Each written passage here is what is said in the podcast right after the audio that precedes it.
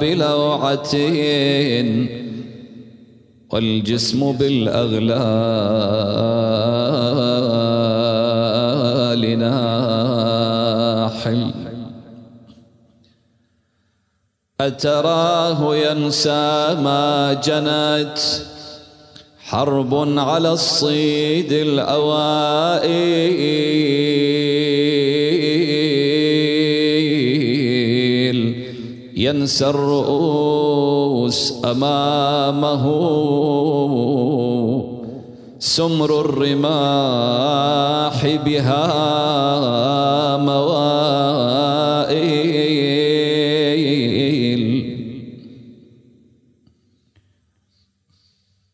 ينسى كريمات الرسالة سغبا فوق الهوازيل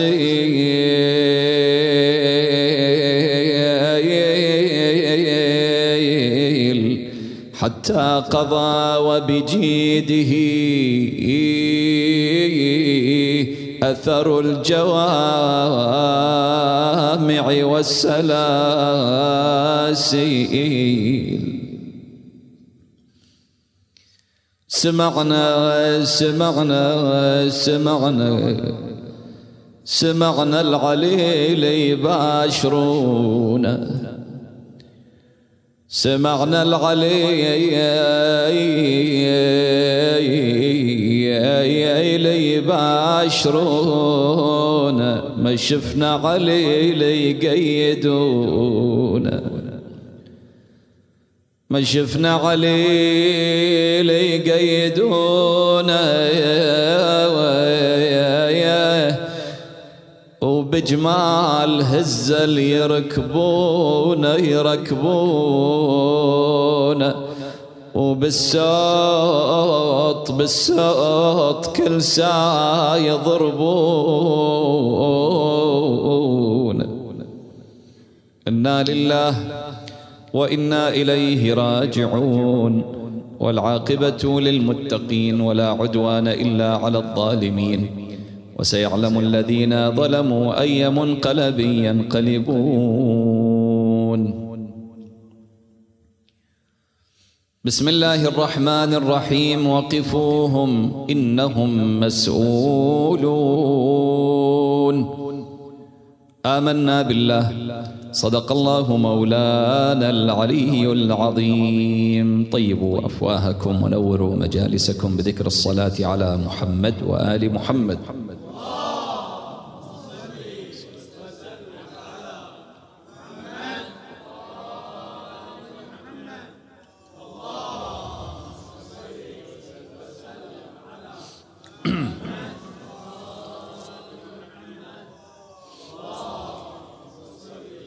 اللهم صل على محمد. تحدثنا ليلة البارحة عن المسؤوليات، قلنا هناك عنوانان من المسؤوليات تقع تحت هذين العنوانين جميع مسؤوليات الإنسان. العنوان الأول المسؤولية عن النفس، والعنوان الثاني المسؤولية عن الآخر وهي المسؤولية الاجتماعية.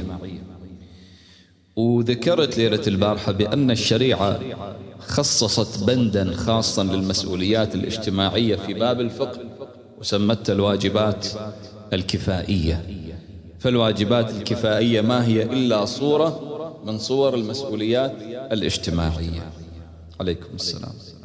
تالي طرحنا سؤال: أيهما أهم ومقدم في نظر الشارع، المسؤوليات الفردية واجبات العينية أما المسؤوليات الاجتماعية الواجبات الكفائية؟ بينا أنه في أغلب الموارد تقدم المسؤوليات الاجتماعية الواجبات الكفائية، خاصة تلك المرتبطة بأعراض الناس ودماء الناس وحقوق الناس. بالتالي استشهدت لك بموردين: الأول من علم الأصول في باب التزاحم، إذا صار عندنا تزاحم واجب وواجب، حرام وحرام، واجب وحرام، فإنه في أغلب الموارد تقدم إذا كان الواجب كفائي يقدم على العين.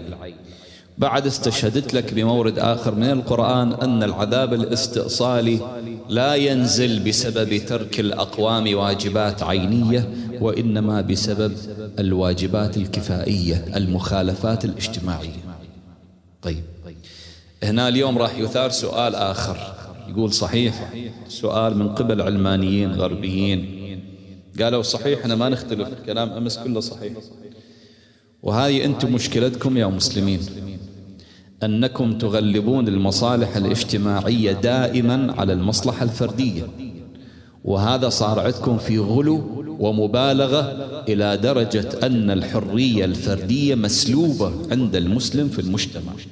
المسلم ذائب في المجتمع، لا شخصية له ولا استقلالية ولا حرية في تفكيره وفي سلوكه، وهذه مأساة عندكم يا مسلمين. قل لهم شلون؟ قال تعال افتح باب الحدود والتعزيرات عندكم. إذا واحد مثلا قال فد رأي خالفكم، يخالف عقيدتكم، تعزرونه.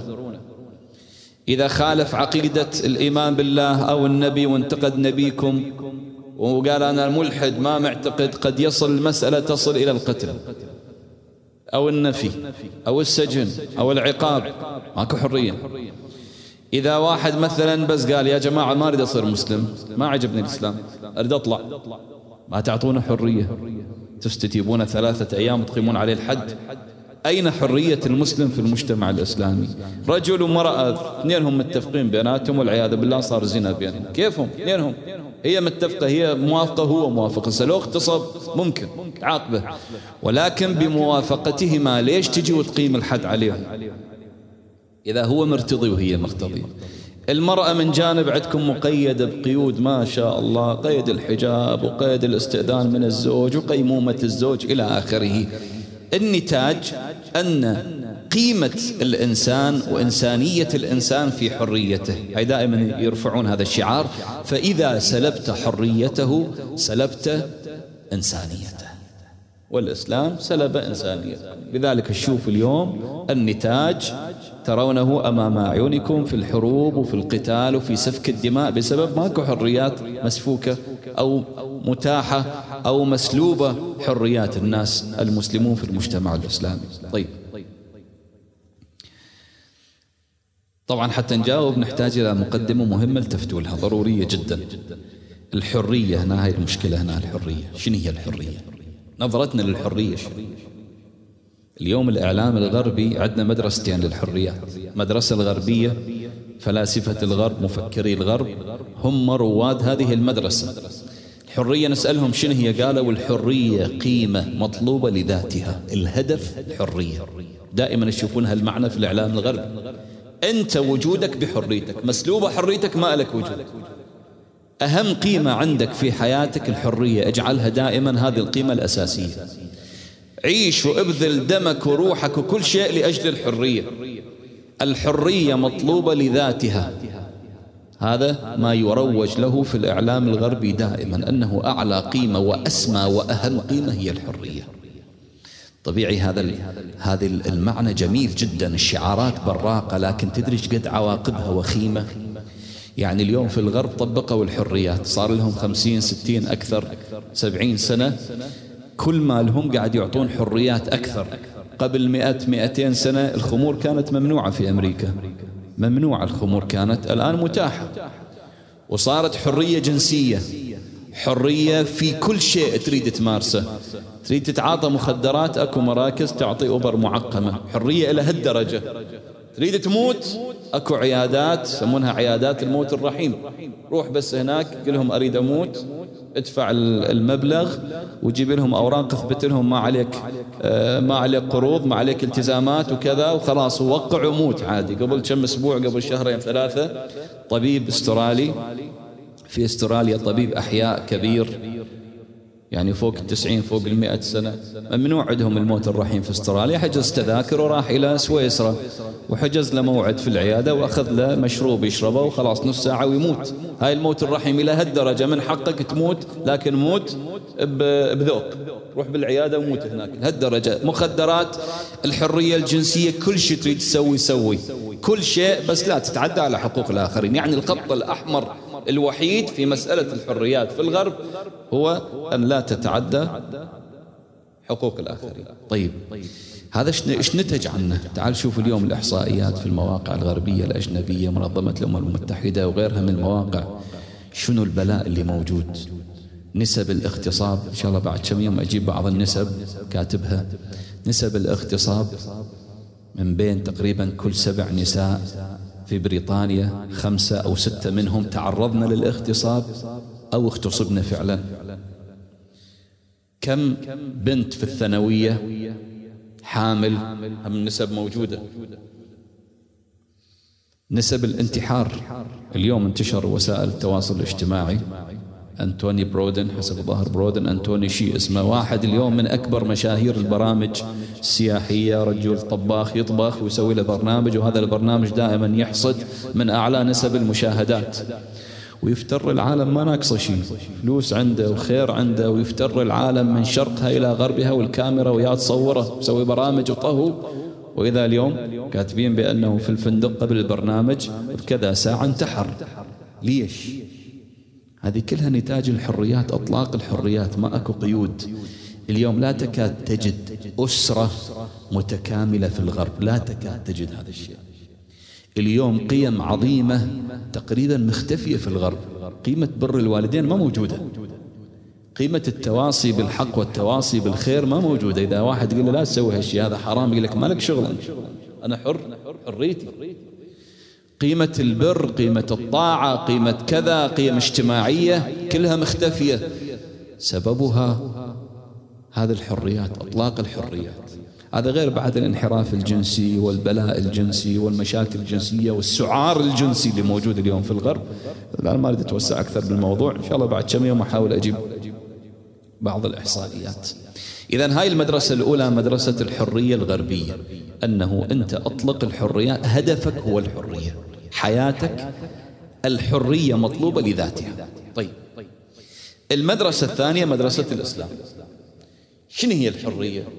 قال لا، الحرية قيمة مهمة نعم، لكن مو مطلوبة لذاتها، الحرية مطلوبة لغيرها. الحرية مهمة ولكنها مطلوبة لغيرها. شنو يعني؟ قال أكو عندنا هدف أسمى، إذا الحرية وصلتك لهذا الهدف أطلبها، إذا بعدتك عن هذا الهدف أضرب بها عرض الجدار. لا تقول لي حرية وإنسانية وما إنسانية، أبدا ما لها علاقة.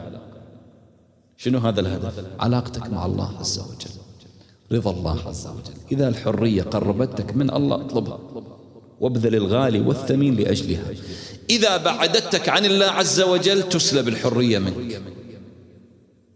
تقرون بسورة يوسف، ربي السجن أحب إليه مما يدعونني إليه. بالله عليك، نبي الله يوسف عليه السلام يقول سلبوا حريتي، ما أريدها، ما أريد الحرية، مو فتش. ليش؟ لأن جلوسي خارج السجن راح يعرضني لفتن ومشاكل، لكن في السجن أنا راح أصير أقرب إلى الله عز وجل، لذلك صار سلب الحرية عندي أفضل، مو فديش القيمة المهمة جدا. متى ما تعارضت مع قيمة أهم، مع قربي من الله عز وجل، ما أريد الحرية، لذلك صار السجن أحب إلي مما يدعونني. اللي أعظم من هذا، الإمام الكاظم عليه السلام في طامورة تحت السجن، تحت الأرض عفوا، في سجن طامورة تحت الأرض مقيد بالأغلال والحديد، لا يرى الليل ولا النهار ولا يعرف الشمس من القمر أبدا، فيسجد لله عز وجل شكرا ويقول إلهي إنك تعلم أنني قد دعوتك وسألتك أن تفرغني لعبادتك، اللهم وقد فعلت فلك الحمد. هاي تفهمها بالله يا فيلسوف يا مفكر أجنبي. قل له عندنا إمام من سجنه استانس، مو بس استانس، اعتبرها نعمة من الله وهدية من الله، وصار يشكر الله، يسجد يشكر الله على النعمة هذه. أياه يفتهم هذا. هذا الفكر الإسلامي. لما تسلب الحرية الإمام الكاظم يقول أنا من كنت برا ويا الناس علي مسؤوليات اتجاه الناس لازم أديها، أما الآن ما حد له حجة علي، الآن أنا مسجون متفرغ تماما للتقرب من الله وللكمال خطوة بعد خطوة، لذلك هذه نعمة. فوجد في سلب حريته نعمة. ليش؟ لأنها حققت هدف أسمى، علاقتي بالله. قبل سبعمائة سنة عندنا أحد علمائنا الشهيد الثاني سجن في دمشق وقيد وسلبت حريته، وهو في السجن كان هذا السجن انطلاقة له، ألف كتاب بالفقه اليوم يعتبر قلب نابض في الحوزات العلمية. أي طالب حوزوي اسأله قل له درست هذا الكتاب أو لا، سبعمائة سنة يدرس في الحوزة، وهو اللمعة الدمشقية اسمها الدمشقية، ألفها في السجن في دمشق الشهيد الثاني رحمة الله عليه قبل سبعمائة سنة. إذا لا، منظور الدين يقول الحرية مهمة لكن مو كل شيء، مو كما يروج لها الغرب. الحرية مهمة بس أكو أولويات، لذلك راح أعطيك إياه قاعدة. الحريات في الشريعة مهمة، لكن متى ما تعارضت الحريات مع أولويات تفت قيدت الحريات وقدمت الأولويات. أعيدها مرة ثانية، الحريات مهمة ولكن متى ما تعارضت الحريات مع أولويات قدمت الأولويات وقيدت الحريات. طيب راح تقول لي اضرب لي مثال، مثل شنو يعني هالأولويات اللي تقيد بها الحريات؟ قل لك واحدة من هذه الأولويات رضا الله عز وجل. واحدة من الحريات إخواني اللي يضمنها لك الإمام المعصوم مضمونة بالشريعة، وهي حرية الانتقام والانتقال والتنقل. شنو يعني؟ نتكلم من ناحية نظرية.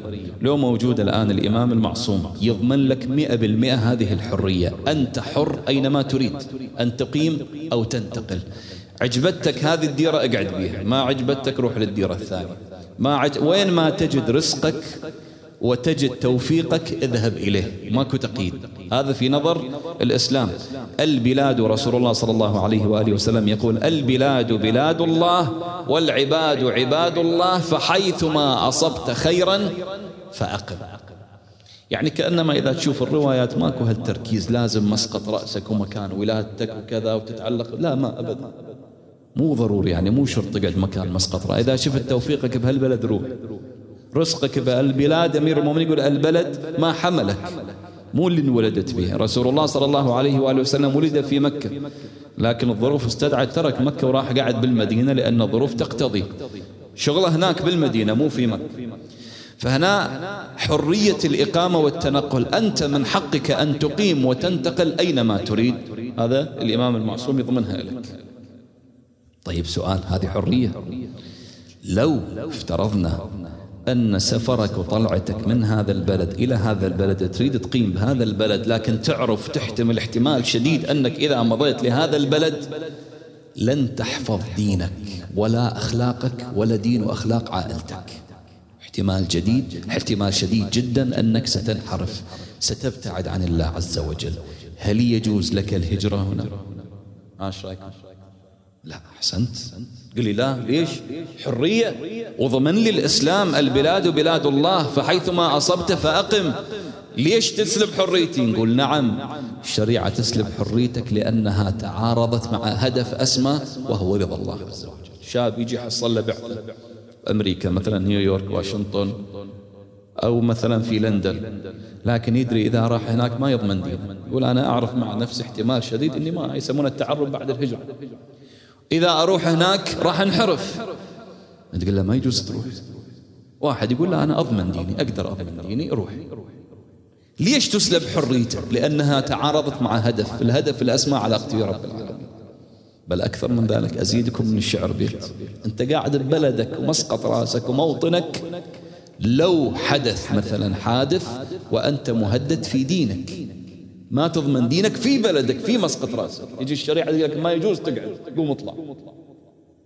إلى هالدرجة تسلب حريتي؟ نعم إلى هالدرجة. هذا بلدي موطني ما يخالف، ما دام هذا يتعارض مع هدف أسمى وهو رضا الله قوم اطلع. وعدنا هم دليل وعدنا شاهد وعدنا واقعة حدثت في زمن رسول الله صلى الله عليه وآله وسلم واضحة جدا. رسول الله أمر المسلمين أن يهاجروا من مكة إلى المدينة، كلهم هاجروا إلا ثلة من المسلمين اللي أسلموا وكتموا إسلامهم، ما رضوا يهاجرون، ظلوا قاعدين في مكة لكن خفية، عندهم تعلق بتراب أرضهم، عندهم تعلق بتجارتهم، ببيوتهم، بأرضهم، هذول ما رضوا يهاجرون، ظلوا خافين إسلامهم إلى أن صارت وقعة بدر.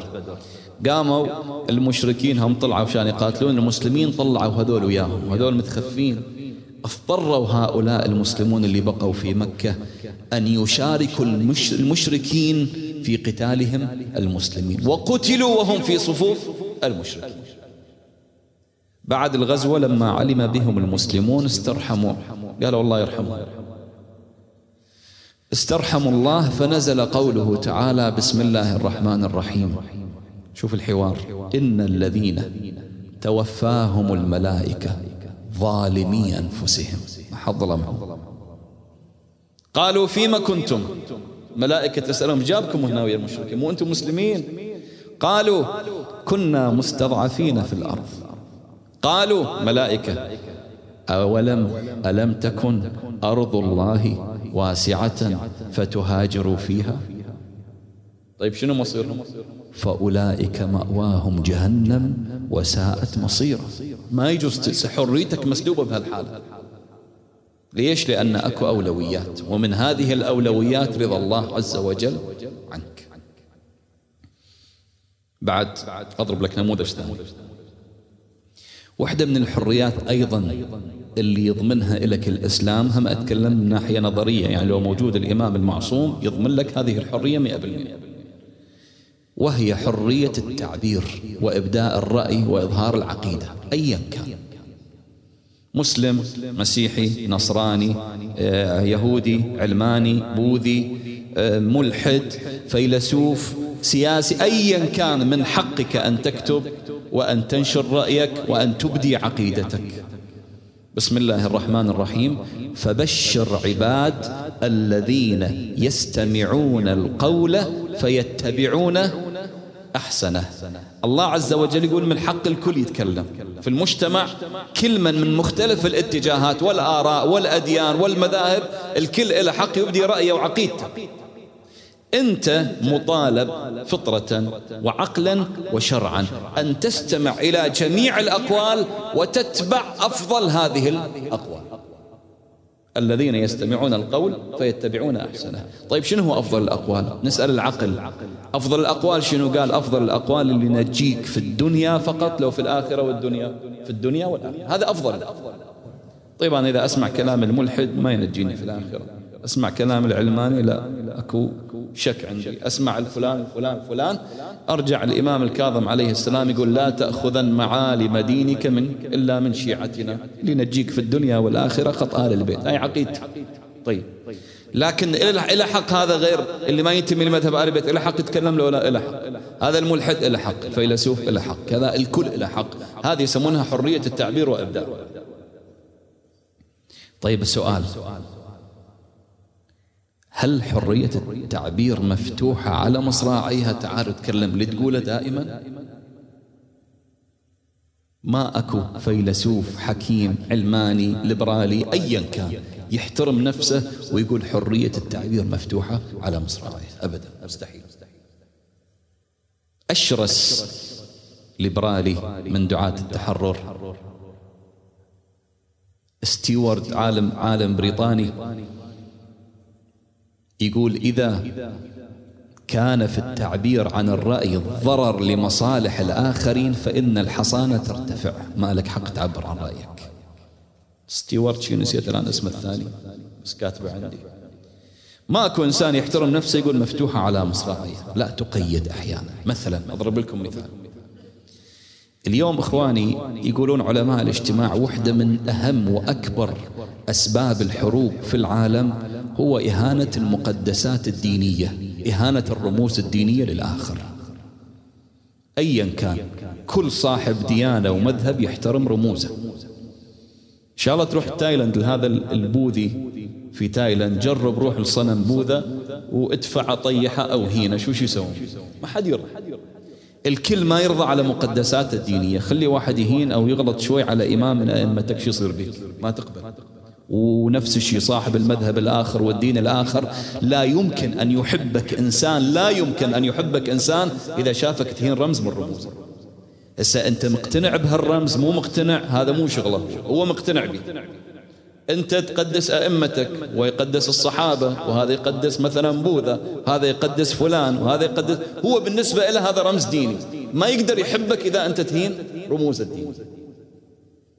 طيب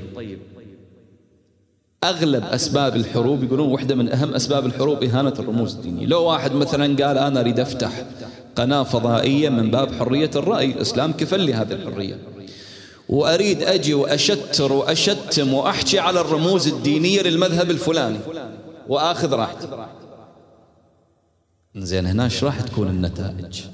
راح تتراوح بين هاي الدرجتين، أقل شيء راح يملأ القلوب ضغائن وانقسام في المجتمع، هاي أقل شيء، أشد نتيجة ردة فعل، أقل عفوا أقل ردة فعل، تصل أشد صور ردود الفعل هو القتل والعمليات الانتحارية والنحر وسفك الدماء. هل هذا صحيح أنه من باب حرية إبداء الرأي أجي وأحكي وأهين رموز الآخر وأخذ حريتي؟ هل هذا صحيح؟ لا، يجي هنا الإسلام يقول له شوف، إذا تتذكرون البارحة ذكرنا باب التزاحم وتكلمنا شوي قريب من هالمعنى، يقول له أنت من حريتك أن تبدي رأيك، ومن حقي أنا المشرع أن أحفظ المجتمع سالم مستقر ما بي فتن، لذلك أقول لك أصمت، أغلق فمك، لا تتكلم. ليش؟ لأن أنا من حقي أن أحافظ على المجتمع بدون فتن، بدون حروب أهلية، بدون مشاكل. لاحظ شلون الحريات متى تقيد؟ ما لك حق تبدي رأيك إذا وراء إبداء هذا الرأي مشاكل وقتل. الإمام الصادق عليه السلام الرواية في بحار الأنوار يقول إن الرجل ليترك التقية في الكوفة، شيل هالكوفة وطبقها اليوم على أي بلد ثاني، فيقتل بقوله رجل في الحجاز. شيل اليوم بعد شيل هاي الكوفة، إن الرجل ليترك التقية مثلا في لندن، إن الرجل ليترك التقية مثلا في نيويورك، فيقتل بقوله رجل في الحجاز، في العراق، في الشام، بسبب تركه للتقية. ما معطانا قاعدة تركب في كل زمان، واحد قاعد آمن في سربه وفي عائلته وضامنهم هو وزوجته وعياله، وقاعد في لندن مرتاح جدا أو في نيويورك، وماخذ القناة الفضائية ويشتر بفلان ويشتم بفلان وكذا، ثم تقتل امرأة في سوق في العراق في بغداد بسبب كلامه، ويفجر عائلة بسبب شتائمه في الشام مثلا، وينحر شباب في العراق بسبب تعديه على رموز الآخرين. هو ما مهتم، هو ما حد جاس من عنده شعره، في أمان قاعد. هذا حذرنا منها الإمام الإمام الصادق من قبل ألف وأربعمائة سنة، قال إن الرجل منكم لا يترك التقية في الكوفة فيقتل بقوله رجل في الحجاز. لا، مو هذا دين أهل البيت، مو هذا مذهب أهل البيت أبدا، حاشا لله. أهل البيت إمام علي أذونه ويغصبون حقه، وقال لا أسالما ما سلمت أمور المسلمين، ما قال ما سلمت أمور الشيعة أبدا، قال المسلمين، كل من يشهد الشهادتين إلي مسؤولية تجاهه، أريد أجمع الشمل. ما سلمت أمور المسلمين، متنازل عن حقي، ليش؟ لأجل فقط وحدة هالمجتمع، ما يصير تفكك، ما يصير مشاكل، ما يصير تبادل إهانات، ما يصير تبادل إهانات الرموز الدينية بينهم. الإمام الحسن عليه السلام يقول له لا، ليش صالحت معاوية؟ قال إن الذي بيني وبين معاوية حق لي تركته، هذا حقي. ليش؟ طلبا لصلاح هذه الأمة وحقنا لدمائها. هم قال هذه الأمة، ما قال هؤلاء الشيعة وجماعة، هذه الأمة. نظرة آل البيت أئمتنا، أنا وياك نتبع أئمتنا، نظرتهم شمولية لكل الأمة، ما ينظر فقط لمذهب الخاص، نظرته أوسع من ذلك. لذلك شوف دائما في رواية آل البيت الأمة، في روايات البيت آل البيت الأمة، كل تحركاتهم من منطلق صلاح الأمة، كل تحركاتهم. الإمام الحسين عليه السلام شو يقول؟ فعلى الإسلام السلام إذ بليت منهما أحسن الأمة براع مثل يزيد، ما قال بليت جماعتي فقط، الأمة. هدف الإمام سلام الله عليه الأمة. لذلك كان في ذلك الوقت في زمن الإمام الحسين لازم تستدعي المسألة التضحية، في زمن الحسن ما تستدعي التضحية. في زمن الحسين الإمام الحسن العدو مبهم، ما كان واضح، العدو كان يلمع نفسه، مرة يطلع أنه مؤمن، مرة يطلع أنه أمير المؤمنين، مرة يطلع كذا. فإذا يقتل الحسن سلام الله عليه ما دام العدو مو واضح الدم ما يأتي ثمرة أبدا. لا، يزيد كان عدو واضح، يزيد ماكو اثنين يختلفون أنه كان منحرف، علماء المسلمين كلهم إلا ما شذ. فما دام العدو واضح أنها لازم تضحي. هنا نحتاج إلى شخصية نبيلة جليلة يحترمها جميع المسلمين، يعطي صدمة. شايف صدمة الكهربائية اللي يعطونها للمريض؟ صدمة كهربائية لهذه الأمة بقتله. الحسين قال أنا أتبرع، أنا أتطوع، أنا أريد أحفظ لكم الدين ومستعد أقدم دمي، مو بس دمي عيالي وأهلي وإخواني، بس أريدكم وعي صير عندكم. طيب شنو هي النتيجة؟ الإمام زين العابدين من رجع للمدينة قالوا له منو غلب؟ أنتوا لو, لو بني أمية. التفت للمأذن الإمام سلام الله عليه، قال للسائل، قال له إذا سمعت الأذان ستعلم من المنتصر. هايش معناتها؟ معناته لو مو طالع الحسين ومقتول، يعني يقول الإمام والله لن تسمعوا صوت الأذان بعد ولن تروا شيء من الإسلام. إنما اللي صدم سوى هذه الصدمة للمسلمين، خلوهم يوتعون بعد غفوة كانت بعد وفاة رسول الله صلى الله عليه وآله وسلم وسبات عميق، خلوهم يوتعون هو الإمام الحسين سلام الله عليه بقتله. لذلك ايش سوى الإمام؟ هو قطرة من دم الحسين تعادل دماء الثقلين وأرواح الثقلين سلام الله عليه. لكن ما اكتفى بذلك، قدم جسد الطاهر، قدم دماء عياله ودماء إخوته وأهله، وفوق هذا هم بعد قبيلة بسبي نسائه سلام الله. يعني أحد العلماء يعبر تعبير جميل، يقول هي كربلة كلها قائمة على عمودين، شاء الله أن يراني قتيلا، اللي أدى الدور الحسين سلام الله عليه. بعد وشاء الله أن يراهن، منو أدى هذا الدور؟ زين. يقول هي كربلة كلها زينب والحسين سلام الله عليه. الحسين قتل، أدى الرسالة، استلمتها زينب، ثم صارت تؤديها من كربلاء إلى الكوفة ومن الكوفة إلى الشام. طبعا الثمن غالي، ثمن قتل الحسين، الثمن أن تسبى زينب خمسة وأربعين ولاية والرجال يتصفحون وجوه النساء، الثمن أن تقف زينب سلام الله عليها أمام الرجال في مجلس يزيد. مو مو رخيصة المسألة، تحتاج تضحية، تضحية غالية جدا. واشكر ربك دائما ليل ونهار على هاي أن الله قيض من المسلمين ومن هؤلاء العالم من يحافظ على ذكر الحسين. من الوسيلة جعلني أنا وياك الوسيلة. يعني تصور خلاص الشيعة مباشر بطلوا وقالوا ما نريد بعد نقعد مجالس، راح يصير إلى ذكر أبدا. الله جعلك أنت يا مؤمن يا موالي وسيلة إحياء الحسين، إحياء ذكر الحسين. وهذه نعمة ما ما بعدها نعمة، نعمة ما وراءها نعمة. يقول المنهال بن عمر، يقول قاعد أمشي بالشام، مريت صوب الخريبة اللي يم القصر، شفت رجل قاعد عند باب الخريبة لابس أحمر. يقول إحنا العرب ما نلبس أحمر. مشيت عنه قلت لعله من بلاد الترك أو بلاد الروم، ما سلمت عليه. يقول وإذا بي أسمع صوت ضعيف يقول لي منهال منهال. يقول التفتت شفت نفس هذا الرجل لابس أحمر وقاعد على الأرض، اجيت يمه، من أنت وشون تعرف اسمي؟ يقول رفع عينه قال لي أما عرفتني؟ أنا إمامك علي بن الحسين زين العابدين.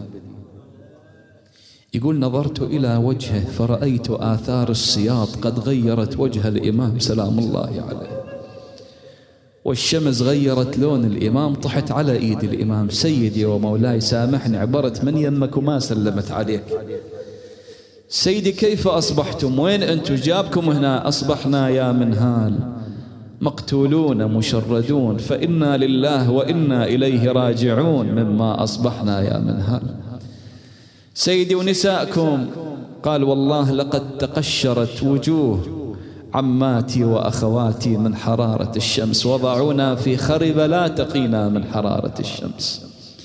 منهال، عندي طلب لك بخدمتك سيدي، شو تريد؟ يقول وإذا بالإمام رفع ثوبه من على ساقه، شفت قيد حديد على ساق الإمام وقد جمد الدم بين ساق الإمام والحديد، حلقة الحديد. مولاي شو تريد؟ قال لي عندك قطعة قماش بالية. قلت له إيه سيدي.